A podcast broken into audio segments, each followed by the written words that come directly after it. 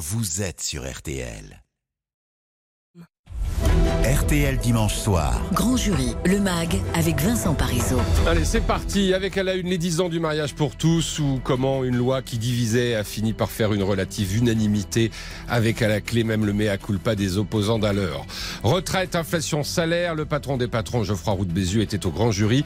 Vous l'entendrez et on va commenter avec ses intervieweurs. Et dans la deuxième partie de ce grand jury, le MAG, un an après le second tour de la, de la présidentielle, Emmanuel Macron, il s'exprime dans le Parisien à l'occasion d'une rencontre avec les lecteurs du journal. Vous aurez l'essentiel de cet entretien dans un instant. Et puis on va revenir sur euh, ces derniers jours euh, d'Emmanuel Macron au plus bas. Il a affronté lors de ses sorties la colère populaire. Il a demandé à ses ministres de limiter euh, et, d'aller sur le terrain ce week-end. Ça s'est pas très bien passé non plus. Alors pour éclairer ce désamour qui vire parfois à la on va revenir sur les hésitations, les errements, le faux départ peut-être, disent certains, de ce deuxième quinquennat Macron. Ces fameux 100 jours après l'élection, souvent qualifiés d'état de grâce pour agir, ils n'ont pas eu lieu. Et Ludovic Vigogne publie les 100 jours, mais sans S-A-N-S. Et il sera notre invité dans 10 minutes. Grand jury, le MAG sur RTL. C'était donc il y a dix ans, jour pour jour, l'Assemblée adoptait la loi Taubira ouvrant le mariage aux personnes de même sexe, épisode historique qui a marqué la vie politique et les Français. Dix ans plus tard, que reste-t-il de ces mois de débats acharnés? Petit retour dans le passé avec vous, Célestin Bougère. Oui, je vous ramène le 23 avril 2013, après 136 heures de débat à l'Assemblée nationale portée par Christiane Taubira. La nouvelle vient de tomber en fin d'après-midi. L'émission RTL Soir présentée à l'époque par Bernard Poirette commence comme ça. Bonsoir à toutes et à tous, bienvenue dans RTL Soir. La loi sur le mariage pour tous qui déchire la France depuis 9 mois vient d'être votée à l'Assemblée nationale. Claude Bartolone, le président. Pour 331, contre 225. Voilà, on l'a entendu dans ce document d'archives RTL. La loi a déchiré la France pendant des mois. Hein. Oui, ce sont tous les Français qui prennent part au débat, un débat houleux, parfois au-delà des limites et des manifestations bien remplies. Plusieurs centaines de milliers de personnes dans chaque camp et dans les rangs des partisans du mariage pour tous, des visages surprenants comme celui de Roselyne Bachelot, ancienne ministre sous Nicolas Sarkozy. Elle attaquait ses camarades de droite au micro RTL de Yelgoz. Je me fais pas de soucis. Dans, allez, 10 ans, ils marieront leurs enfants homosexuels et ils se diront mais qu'est-ce qu'on a été bête, qu'est-ce qu'on a été faire. Faut du courage, mais j'en ai. mais en tout cas, elle avait du nez, hein et alors, euh, dix ans après, il y en a qui regrettent de s'être opposés à la loi Taubira? Beaucoup regrettent, oui, c'est le cas de Jean-François Copé, de Catherine Vautrin ou encore de Gérald Darmanin, le ministre de l'Intérieur au micro de nos confrères de France Info. Je pense que c'était une erreur de ma part de voter contre le mariage pour tous. Je me suis trompé. Je crois que la gauche, à ce moment-là, le Parti socialiste, le président Hollande en particulier, a, eu raison. Même chez les plus fervents opposants, on retrouve aujourd'hui des soutiens de la cause homosexuelle. J'ai rencontré Rémi, adolescent farouchement opposé au mariage pour tous à l'époque. Il a totalement changé d'avis en 10 ans. En vrai, je me rappelle d'arguments. J'avais des arguments tels que l'amour est censé se passer entre un homme et une femme. J'avais ces arguments parce que c'est des trucs que j'avais appris depuis tout petit et je suis content d'avoir réussi à penser par moi-même et à, me faire mon propre avis, quoi. Et, donc Célestin, aujourd'hui le mariage pour tous est devenu banal. Des milliers de cérémonies entre personnes du même sexe sont, célébrées hein, chaque année. Oui, 11 000 l'année suivant la loi Taubira, depuis un chiffre qui se stabilise autour des 7 000 mariages par an en France. Dans la mairie du 13e arrondissement de Paris, Frédéric et Arnaud se sont dit oui. Quand ils se sont rencontrés, le mariage homosexuel était interdit. Aujourd'hui, c'est une évidence. Ça faisait longtemps qu'on le voulait. On s'est dit, voilà, quoi faire de plus pour, euh, pour renouveler nos voeux l'un envers l'autre. Et on a pensé que l'étape d'après, c'était le mariage. Et je pense que c'est plus une démonstration de, voilà, à cet instant précis devant vous tous, on veut vivre ensemble on ne se voit pas vivre séparément jusqu'à la fin de nos jours. Mais pour les droits des personnes homosexuelles, tout n'est pas réglé loin de là. Plusieurs associations font acte de discrimination pour les couples de même sexe souhaitant adopter. Les plaintes pour violences homophobes augmentent, elles, d'année en année. Reportage Grand Jury Le Mag, signé Célestin Bougère. Grand Jury Le Mag sur RTL. Alors, la loi Taubira, c'était il y a 10 ans, et il y a un an, en tout cas demain, ça fera un an que euh, Emmanuel Macron a été euh, réélu euh, président. Le deuxième tour, c'était il y a un an.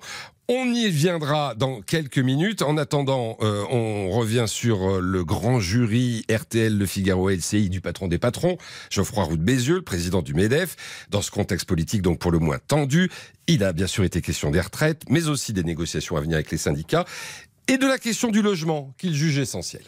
Les patrons, ils ont deux sujets de préoccupation aujourd'hui, le recrutement et les salaires. On ne parle pas de retraite, on ne parle pas de pacte de la vie au travail, ça c'est sûr et certain. Je signale au passage quand même qu'il y a eu un énorme malentendu de communication parce que ce sujet de l'âge légal, euh, vous avez probablement entre 40 et 45% des Français après la réforme qui n'iront pas jusqu'à 64 ans et par ailleurs, vous avez aujourd'hui un âge moyen de départ dans le privé qui est à 63. Et le gouvernement a quand même très mal communiqué sur ce sujet, à tort. Mais si vous regardez les autres sondages des autres pays qui ont fait ce type de réforme, et parfois plus douloureuse, puisqu'ils ont été, pour certains, jusqu'à 67 ans, c'était la même chose. Vous aviez deux tiers des Allemands, deux tiers des Italiens qui sont contre euh, travailler plus longtemps. Ça, peut se comprendre. Mais les gouvernements l'ont quand même fait. Et alors, je devrais peut-être pas le dire, mais la, la plupart, voire la totalité de ces gouvernements ont perdu les élections euh, suivantes.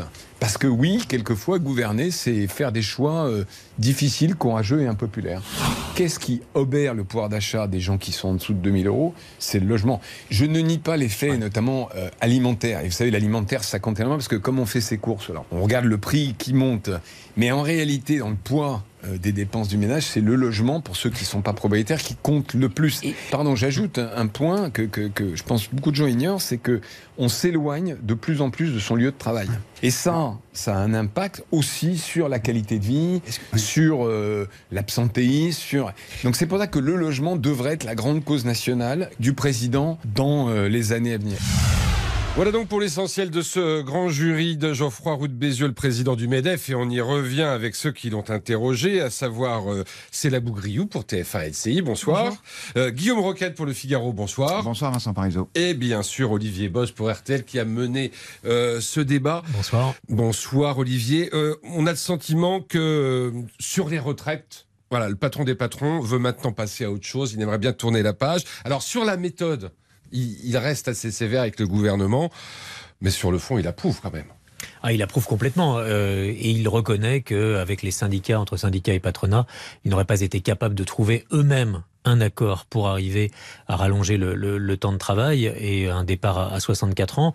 Euh, pour lui, cette réforme était indispensable. Là-dessus, il a toujours été euh, très très clair.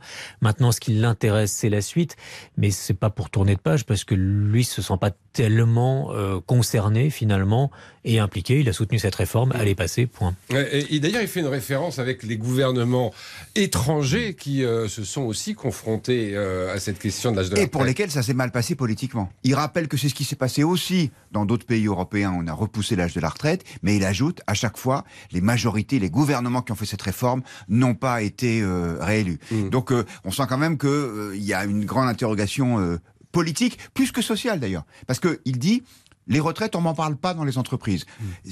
Sous-entendu, les gens sont pas contents, mais en quelque sorte, ils se sont résignés. C'est la bourriou. Oui, c'est peut-être ce qui est le plus inquiétant dans ce que nous dit aujourd'hui euh, Geoffroy Roux de Bézieux sur euh, la résignation des, Français, euh, le fait aussi qu'il y a un mécontentement plus large autour de la question du travail et qu'effectivement ce n'est pas juste la réforme des retraites qui cristallise cette colère. Et dernière chose, le patron du MEDEF, il a tout de même fixé des lignes rouges en expliquant bien qu'il y avait des sujets sur lesquels il était prêt à négocier et d'autres sur lesquels il n'était pas prêt, que ça n'était pas à l'État de lui dicter les, sujets sur lesquels il fallait il fallait négocier. Alors au sujet des négociations, d'ailleurs, euh, Olivier Boss, bon, il a dit euh, les salaires, évidemment, la question des salaires, c'est par branche que ça doit se discuter. On va pas faire une négociation nationale sur les salaires dans le privé, évidemment. Mais il dit, en revanche, euh, il y a un gros, gros sujet euh, qu'il veut mettre sur la table, c'est celui du logement. Oui, euh, c'est euh, intéressant parce que, en fait, quand on dit à, à Geoffroy Roux de Bézieux euh, sur les bas salaires, il le dit lui-même d'ailleurs, il y a un problème, il répond problème sur le logement. Et effectivement, la part du logement aujourd'hui euh, dans, dans, les dépenses est absolument énorme. Il nie pas que sur l'alimentation, il y a quand même, euh, il y a quand même un sujet. Mais la, part de, du, du, logement est intéressante et est importante. Et c'est intéressant parce que finalement, il, euh, il s'intéresse globalement euh, aux dépenses euh, des Français et il justifie la difficulté de vivre aujourd'hui avec des petits salaires par cette question de, des logements. Et après, il ajoute quand même une deuxième chose importante aussi. Il dit que les, les, les aides aujourd'hui peuvent dissuader de reprendre euh, un, un, travail, ou en tout cas qu'elles sont trop importantes par rapport à ce que rapporte un travail. Il y a un double discours hein, dans, dans, ce qu'il développe. C'est la Bougriou pour TF1 SCI, Guillaume Roquette pour Le Figaro et bien sûr Olivier Boss pour RTL. Merci à vous trois. Grand jury, le MAG sur RTL. RTL dimanche soir. Grand jury, le MAG avec Vincent Parisot. Emmanuel Macron va-t-il souffler une bougie demain?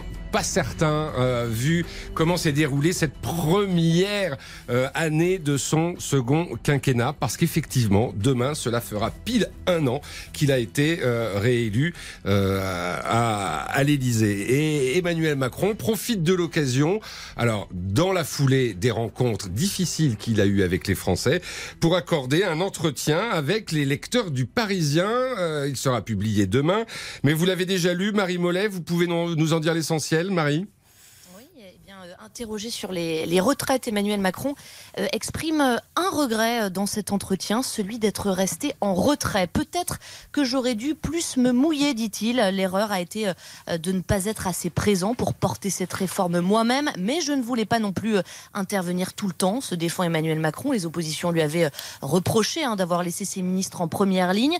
Pour le reste, le chef de l'État assume notamment le timing de la réforme, réduire le déficit d'abord pour lancer des grands chantiers ensuite. Toujours mieux de faire passer les réformes difficiles en début de mandat, reconnaît le président de la République qui en a tiré une leçon. Il veut, dit-il, se réengager dans le débat public car il y a des choses qui ne sont pas claires. Le chef de l'État qui assure également Elisabeth Borne de sa confiance car selon lui, elle fait bien son travail dans un moment euh, difficile. Interrogé également sur l'inflation, Emmanuel Macron euh, prévient je vais être honnête, les prix alimentaires, ça va être dur jusqu'à la fin de l'été, alors que les prix sur l'alimentaire ont encore grimpé de presque 16% en mars. Face à ces envolées, le chef, le chef de l'État souhaite que le travail paye mieux, mais renvoie la balle aux employeurs et au dialogue social, hein, sans annoncer de nouvelles mesures pour faire face à l'inflation. Enfin, sur le risque de voir Marine Le Pen arriver au pouvoir, hein, alors qu'elle est au plus haut dans les sondages, Emmanuel Macron répond Elle y arrivera si on ne sait pas répondre aux défis du pays. Pas question de jouer au jeu du plus, du plus populiste et démagogue, mais plutôt grâce, selon lui, au travail sur des chantiers comme la réindustrialisation Mmh. de l'écologie, de l'ordre et du combat pour nos services publics. Merci beaucoup Marie Mollet d'avoir euh, lu euh, pour nous donc cet entretien du président de la République avec des lecteurs du Parisien. On retient euh, par exemple j'aurais dû me mouiller plus ou je vais maintenant me réengager dans le débat public et je suis certain que ça ne vous a pas échappé ça. Euh, bonsoir Ludovic Vigogne. Bonsoir Vincent. Euh, Journaliste politique à l'opinion, vous publiez les 100 jours euh, chez Bouquin Édition. Alors 100 c'est S A NS, mais évidemment c'est une référence à ces fameux 100 jours, l'état de grâce qui euh, suit une élection et que l'on dit favorable pour un président euh, à faire passer certaines réformes, surtout les plus difficiles. Et euh, ce que vous nous expliquez dans les 100 jours, c'est que euh, finalement Emmanuel Macron s'est un peu laissé porter par les événements. Oui, il n'avait rien préparé. Il avait songé durant tout son quinquennat à sa réélection, hein, c'était son obsession. En revanche, au, sur ce qu'il ferait au lendemain de sa réélection, qui nommerait Matignon, quelle serait la composition de son gouvernement, il n'avait pas du tout réfléchi et donc il s'est trouvé tout à fait désemparé au lendemain de sa, sa réélection, de son triomphe. Mmh. C'est étonnant d'ailleurs qu'ils disent, par exemple, euh, là, j'aurais dû me mouiller plus sur cette euh, réforme des retraites. J'imagine qu'on a dû quand même en coulisses de temps en temps, alors je ne sais pas qui, aller le voir en, en, en lui disant peut-être de, de s'exprimer plus. Il avait vraiment choisi de se mettre en retrait, Emmanuel Macron, sur cette réforme hein, et mmh. de laisser le, le, gouvernement Elisabeth Borne en première ligne. Il avait d'ailleurs des, des, divergences au départ avec la première ministre. Hein. Lui, mmh. lui souhaitait les 65 ans et pas les 64, et lui souhaitait passer par un amendement à l'automne plutôt que par un projet de loi spécifique. Et comment des divergences? Parce que c'est quand même ce que vous nous révélez dans ce livre.